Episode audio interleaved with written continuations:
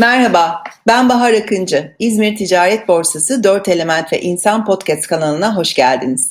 Bugünkü konuğum hem İzmir hem de ülke olarak içinden geçtiğimiz bu zor günleri biraz ışık tutmak amacı ile uzman psikolog ve aile danışmanı Şebnem Türkdalı Temiz Ocak.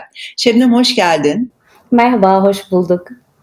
Öncelikle geçmiş olsun. Çok zor günler yaşadık. Yaşamaya da devam ediyoruz. Çok ciddi bir deprem yaşadık İzmir'de. Ben de şans eseri İzmir'deydim. Ve gerçekten çok korktum. O günden beri de kah ağlıyoruz, kah mutlu oluyoruz gelen haberlere.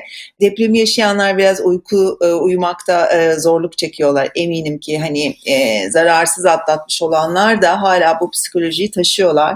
Bir taraftan da tabii ki çadır kentler kuruldu. Toplanma alanları, evlerini kaybeden birçok insan var ve çok zor günler geçiyor. İzmir ve biz de Türkiye'de İzmir'in geri kalanını gerçekten üzülerek izliyoruz ama bir taraftan da yardım etmek için elimizden geleni yapıyoruz. Belki bu bizi biraz olsun rahatlatıyor.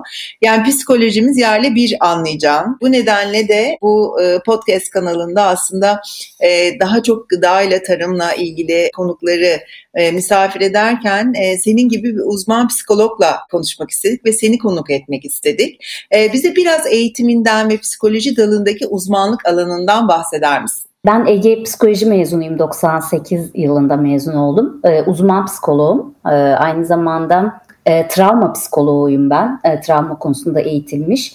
99 depreminden beri bütün depremlerde ve doğal afetlerde maalesef çalıştım.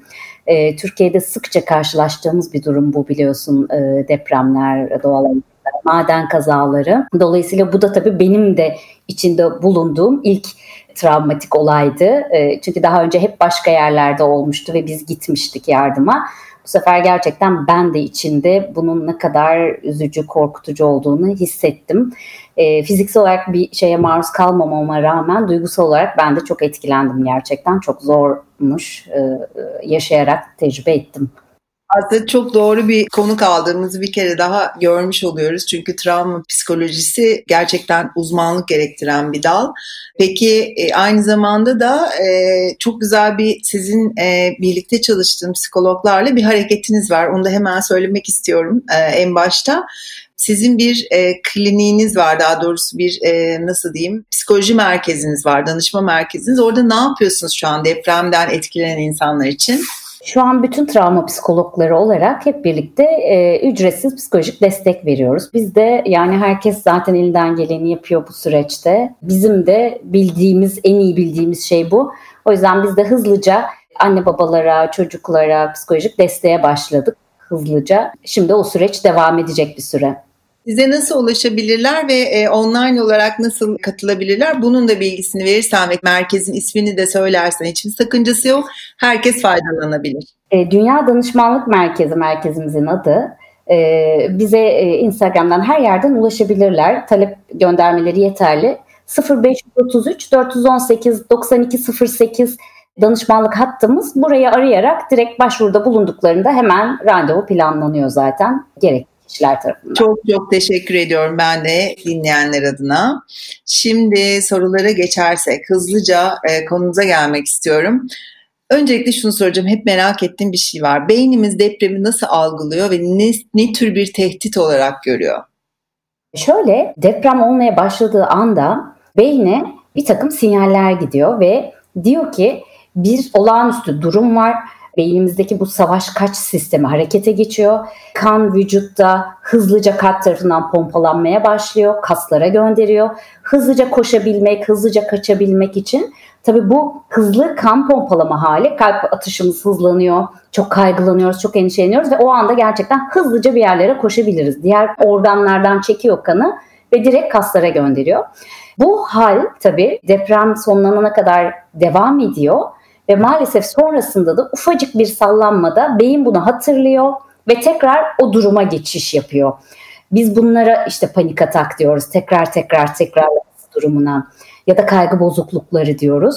Ve deprem anında tabii ki doğal olarak hepimiz korku ve kaygı hissediyoruz. Anormal durumlarda anormal tepkiler vermeye biz normal diyoruz. Tabii hayatımızda her zaman travmalar var. Küçük T'ler ve büyük T'ler deriz biz buna. Küçük T'ler işte günlük yaşantıdaki küçük travmalar. Bu bir büyük T'ydi, büyük bir travmaydı. büyük travmada tabii iyileşme süreci de biraz zaman alıyor. Dolayısıyla mesela şu anda bu sürecin biz bir 15 gün sürebileceğini düşünüyoruz. Uykusuzluk hallerimiz ya da gördüğümüz semptomlar 15 gün sürebilir. Ama 15 günden fazla sürüyorsa eğer, o zaman bu önemli bir şey. Mutlaka uzmana bir danışmak lazım. Yani benim durumum normal mi değil mi diye bir sormamız lazım. Tam da onu soracaktım. Uyuyamıyoruz ve normal hayatımıza dönmekte zorlanıyoruz. Ben İzmir'de depremi atlatmış bir insan olarak İstanbul'a döndüm. İşte orada bir takım yardım çalışmalarına katıldıktan sonra hala da devam ediyor bu süreç ama geceleri uykuda çok zorlanıyorum veya deprem oluyormuş gibi uyanıyorum. Ama bakıyorum çok şükür ki hiçbir şey yok. Yani normal hayata dönemiyoruz. Ne yapmalı ciddi bir deprem atlatan yetişkin bireyler? Şöyle, bazıları 24 saat sürekli deprem oluyor gibi düşünüyor. Bazıları sadece akşam yattıklarında. Burada en önemli şey bizim için günlük rutinlerimize hızlıca geri dönmek. Yani işte sabah kalkıp işimize gidiyorsak işe gitmek, çocuklar için de bir şey söyleriz. Yani hani okulları tatil yapmak değil, tam tersine okula göndermek. Çünkü rutinlere ne kadar hızlı geri dönersek, bir hafta evde kalan insanlar ne yapıyorlar? Gece geç saatlere kadar bu televizyonları seyrediyorlar. Sonra sabah geç uyudukları için sabah geç uyanıyorlar. Sabah kahvaltıyı başka bir saatte yapıyorlar. Bu sefer beyin diyor ki olağanüstü şeyler oluyor. Hayat normal akışında değil. Dolayısıyla kaygılanmaya devam et Bahar ve o kaygı hormonları salgılanmaya devam ediyor. Ne zaman ki evini değiştirmen bir tık iyi gelmiştir. Ama burada kalan insanlar da var. Onlar için de önerim benim. Hızlıca rutin oluşturmaları, yani işte evleri yıkılmış, okulları yıkılmış, gidemiyor olabilirler. Bu da var, çünkü böyle insanlar var. Olmayanlar da var. Her şeyi normal hayatına devam edebilecek normal olan insanlar normal hayatlarına hızlıca dönecekler. Dönemeyenler de yeni rutinler oluşturacaklar. Yani yeni bir sabah kalkma saati, kahvaltı saati, öğle yemek saati. Beyin bunu sever, rutinleri sever, aynılıkları sever. Dolayısıyla da şimdi beynimize iyi gelecek şeyler yapacağız. Yani onu biraz rahatlatacağız. Hayat devam ediyor, normal akışında gidiyor. Tabii küçük sallantılar ki artçıları yaşıyoruz hala daha. Aynı şey bana da oluyor bir anda. Hemen böyle evet, ve tabii hiç hissetmediğimiz artçıları bile hisseder olduk. Yani hani bu travmaya bağlı olarak. Çok değerli öneriler veriyorsun gerçekten ve o yüzden de ben sorulara devam etmek istiyorum ve gerçekten de çok hızlıca çok böyle gerçekten ne yapılması gerekiyorsa onları anlatıyorsun çok net bir şekilde. Deprem travması olan bireylere nasıl yaklaşmalıyız? Bir de bu konu var. Yani biz evet şunları yapmalıyız kendimiz için ama diyelim ki bizde deprem travması yok ama eşimizde, çocuğumuzda çok ağır bir deprem travması var ya da kız kardeşimizde, erkek kardeşimizde. Bu insanlara nasıl yaklaşmak gerekiyor? Bir kere bol bol konuşmak gerekiyor. Konuşmak rahatlatır. İşte korkacak bir şey yok, geçti falan gibi böyle şeyler söylemenin hiçbir faydası olmuyor çocuklara da yetişkinlere de. Dolayısıyla evet, korktuğunu biliyorum. Korkulacak bir şey var çünkü ve şu an yaşadığım bu korku çok normal demeye ihtiyaç duyuyor karşımızdaki kişi. Diğer türlü kendisini anormal ve tedirgin, gereğinden fazla tedirgin hissederse kaygısı daha çok artıyor. O yüzden de böyle insanlara biz terapist olarak da, normal vatandaş olarak da diyoruz ki şu anda böyle hissetmeniz çok normal. Bir süre sonra bu yavaş yavaş azalacak. O yüzden hiç acele etmeyin. Hiçbir acelemiz yok. Sakin olun ve o anı, yaşadığı şeyleri anlatmasına izin verebiliriz. O konuda konuşmak istiyorsa konuşabilir. Çünkü bazen bize şey gibi geliyor. Yani konuşmazsak ve susarsak daha iyi, hiç düşünmezsek. Yeni travma yaratacak şeyler kesinlikle seyretmiyoruz. Televizyonları lütfen kapatıyoruz. Bu işte göçük altından çıkan insanlar, çocuklar, o çocukların fotoğrafları, onların paylaşılması her bir travmayı yeniden hatırlatıyor. Çünkü beyin benzer şeyleri benzer klasörlere koyar ve her o benzer şeyi gördüğümüzde o klasör tekrar açılıyor. İyileşme dediğimiz şey o klasörlerin kapanması halidir. Ama tetikleyici bir şey, bir görüntü, bir ses, bazen bir koku tekrar o dosyaları açıyor. Dolayısıyla da dosyaların kapanabilmesi için uyaran almamaya çalışalım lütfen. Yani şey gibi mi deprem korkusu biraz daha mı farklı? Uçak korkusu gibi, yükseklik korkusu gibi artık bizim bir de deprem kuşağında yaşadığımız için deprem korkumuz var. Evet, maalesef. Hepsi aynı aslında. Aynı yer tetikleniyor. Aynı yer harekete geçiyor. Evet, yani uçak fobisi olan insanlar da öyle. Yani uçağa bineceğim ve bir şey olacak. Tabii depremde zemin, yer sallandığı için tabii hani çok yüksek bir kaygı seviyesine ulaşabiliyor her insan. hani depremde ay ben hiç korkmadım diyen çok çok az insan. Uçakta aynı şey olmuyor ama deprem için hepimizin yeri, güvenli yerimiz sarsıldığı için tabii ve her an her şey olabileceği için ama her türlü doğal afette çok doğru söylüyorsun. İşte sellerde de, savaşlarda da mesela aslında aynı duygusal duruma, aynı travmatik etkiye maruz kalıyoruz ve dediğim gibi yani görseller ve videolar ve televizyondaki haber programları da bu şeyi etkiyi arttırıyor. Dolayısıyla gün boyunca yıkım görüntülerini izlemek ruhsal etkilenmemizi arttıracağı için buna dikkat etmeyi öneriyorum ben. İlk günlerde uykusuzluk, iştahsızlık, isteksizlik, halsizlik bunlar çok normal. Bu süreçte sakinleştirici ilaç ya da alkol kullanımına başvurmamalarını öneriyorum. Çünkü geçecek yani bir hafta sonra daha azalacak, bir hafta sonra daha azalacak, sonra daha da azalacak. Ama bir zamana ihtiyacı var beyninde böyle bir şoktan sonra. Uykum yok diye insanlar çünkü sıklıkla alkol kullanımına geçtiler. Burada da ben de konuştuğum insanlarda o var. Uyuyamıyorum hani biraz içip uyuyorum diye.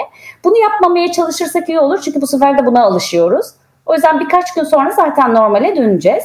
Sadece işte yürüyüş yapmak, sohbet etmek, dertleşmek, nefes ve gevşeme egzersizleri, yoga, meditasyon, pilates ne yapıyorsanız bunları yapmak. Spor yapıyorsanız hemen sporunuza tekrar geri dönmek çok rahatlatıcı ve iyileştirici. Bunları yapmalarını öneriyorum ben.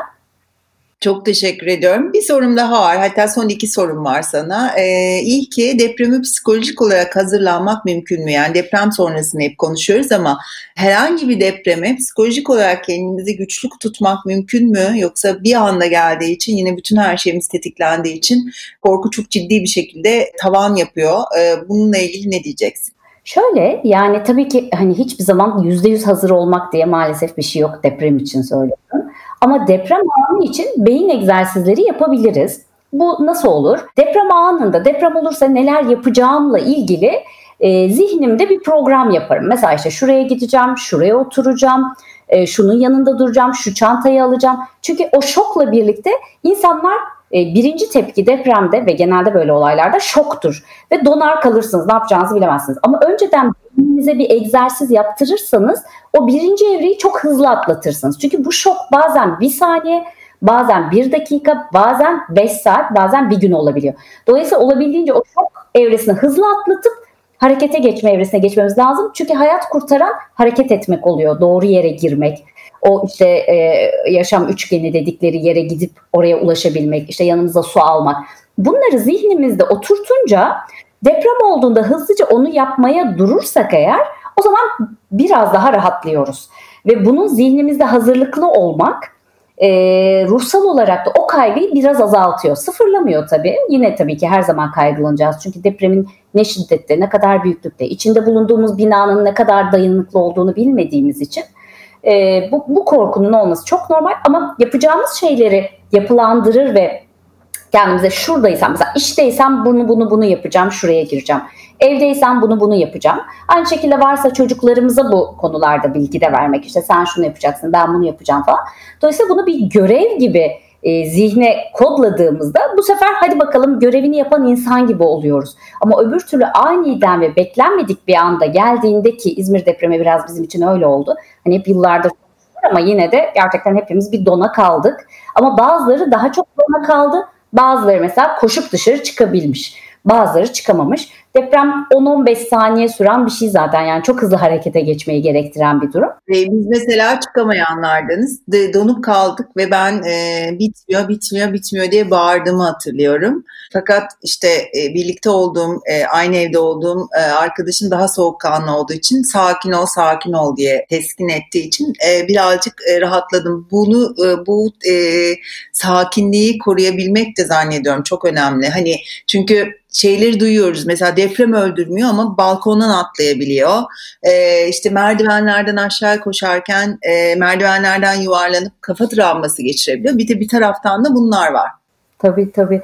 Yani burada önemli olan beyni hazırlamak. Yani her an Türkiye deprem bölgesi, her an her birimize bir şey olabilir. Dolayısıyla da Nasıl grip aşısı diye bir şey var. Buna da biz deprem aşısı diyoruz. Kendimize biraz deprem olabilir, her an olabilir. Olduğunda yapacaklarım. Dolayısıyla bir şeyler yapabileceğimizi bilmek bizi rahatlatır. Evet, ben bir şey yapabilirim. Yani deprem olduğunda çaresizim, öldük, bittik duygusundansa şunu yapabilirim. İşte çantayı yanıma alabilirim. Kolonun yanına işte eğilebilirim falan gibi böyle. İnsanlar kimisi işte evine el feneri koyar, kimisi işte başucuna su koyar, kimisi çanta yapar falan. Bunlara deriz ki çok iyi bir şey bu. Çünkü ne iyi gelecekse, yani ben bu yanımda olursa kendimi güvende hissedeceğim deyip işte selpak mendilini yanına alabilir. Benim de bir önerim var hemen bu noktada, dijital bir öneri. Benim artık telefonumda deprem diye bir klasör var ve içinde 2 tane uygulama var. Bunlardan bir tanesi, yani hem Apple Store'a hem Google Store'a girerek indirebilir herkes, bizi dinleyen herkes. Bir tanesi Akut'un yaptığı bir aplikasyon, adı Güvendeyim. Arama kısmına Güvendeyim yazdığınızda hemen çıkıyor. Bunu lütfen telefonlarınıza indirin. Diğeri de Düdük yazdığınız zaman yine telefonunuza indireceğiniz bir uygulama. Güvendeyim uygulaması internetiniz olmasa dahi Bluetooth üzerinden haberleşmenizi sağlıyor. Diğer uygulama, Düdük uygulaması da çok yüksek seste ve frekansta deprem anında telefonunuz yanınızda olduğunda çok yüksek seste bir ses çıkarmanızı sağlıyor. Dolayısıyla bu 2 aplikasyonu telefonunuza indirmenizi rica ediyorum. Önemli, bizi dinleyen herkesten. Ve çocuklara gelmek istiyorum. En çok gelen sorulardan bir tanesi bu. Şeye hazırlanırken seninle yapacağımız kayda sosyal medya üzerinden de merak ettikleriniz var mı diye sormuştum. Çocuklarımızın psikolojisini nasıl toparlayacağız ve neler yapabiliriz çocuklarımız için deprem sonrası diye bir soru geldi. Yani birçok insandan geldi. Bunu da sormak istiyorum sana. Evet, tabii bu süreçte en çok etkilenenler çocuklar oluyor maalesef. Çünkü anne babalarını hep güçlü, güvenli, evi güvenli bir yer olarak gören çocuklar anne babanın korktuğunu, koşup masanın altına ya da herhangi bir yere saklandığını gördüler ve gerçekten bu onlar için anne babayı öyle görmek çok travmatik bir şeydi. Dolayısıyla onlar bir kere etkilenmiş oldular bize göre. Çünkü bizim beynimiz biraz biliyordu bu konuyu zaten yetişkinler olarak.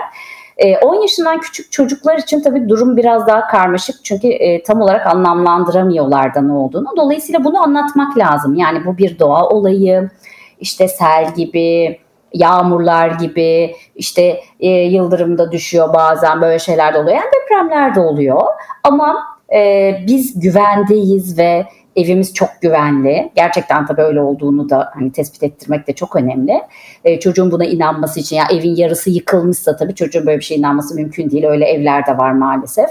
Öyle evlerde bazen diyoruz ki evet, burada zemin çok güvenli değilmiş. Ama biz şimdi güvenli bir yere gidiyoruz. Yani artık neredeyse çocuk, burası güvenli yer. Burası bazen bir çadır oluyor, bazen başka bir yer. Ama şu an bugün burada güvendesin. Burası sağlam. Bak, ayakların yerde. Ama bazen küçük sallantılar yine olabilir. Ama bil ki sen şu anda güvendesin. Ben de yanındayım. Burada şey çok önemli. Çocukların hızlıca rutinlerine dönmesi yine çok önemli. Yani işte okula gidecekse okula gitmek. Gidemiyorsa yeni rutinler oluşturmak. Onların duygularını ifade etmeleri. Ben sıklıkla sorarım mesela, sen ne biliyorsun depremle ilgili diye. Bazen çok yanlış bilgiler geliyor. O yüzden mutlaka çocuklara sorun. Ne biliyorsun ve ne hissediyorsun?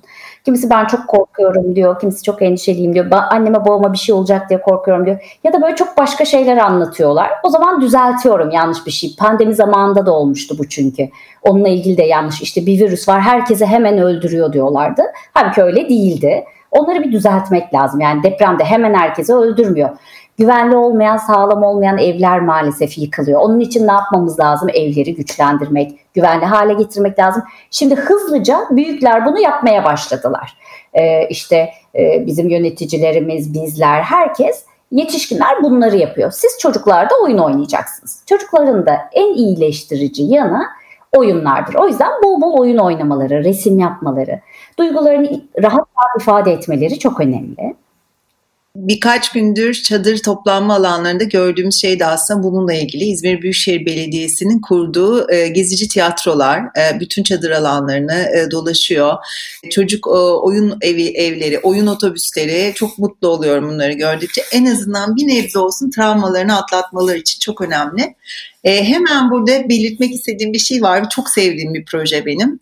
İzmir Ticaret Borsası'nın Işınsu Kestelli önderliğinde kurduğu bir platform var. toprakveçocuk.org ve okullara giderek çocuklara tarım eğitimi, toprakla nasıl işte bir arada olabilecekleri, toprakta ne ekerlerse ürün alabilecekleri ve tarımı, iyi tarımı, temiz gıdayı gerçekten de yapılabilir ve eğlenceli bir hale getirerek, sunarak çocuklara çok güzel eğitimler veriyorlar. Galiba çocukları iyileştirmenin yollarından bir tanesi aslında toprak, bitki, doğa. Kesinlikle. Ki yani günümüz koşullarında maalesef çok az çocuğun böyle bir imkanı oluyor. Yani apartman dairelerinde yaşadıkları için. Ama en azından okullar açıldığında ya da işte İzmir'deki okullar açıldığında buradan bütün okul yöneticilerine de seslenmiş olalım, velilere de seslenmiş olalım ve diyelim ki İzmir Ticaret Borsası'nın Toprak ve Çocuk diye bir platformu var. www.toprakveçocuk.org. Buraya başvurarak okulunuzda çocuğunuz için eğitim ve böyle bir atölye çalışması isteyebilirsiniz ve böylelikle de çocuklar toprakla ve toprağı bilen insanlarla bir araya gelmiş olurlar. Sana çok teşekkür ediyorum. Çok değerli bilgiler verdin. Biliyorum saat birazdan seansların başlayacak ve gerçekten insanlara şifa dağıtmaya devam edeceksin. Çok teşekkür ediyoruz. Çok değerli bilgilerdi. Depremsiz, sıkıntısız ve kolaylıkla geçirebileceğimiz bir hayat diliyorum. Hem İzmirlilere hem bizi dinleyen herkese şimdiden güzel bir dünya diliyorum ve geçmiş olsun diyorum. Çok teşekkür ederiz. Ben de. Hoşça kal.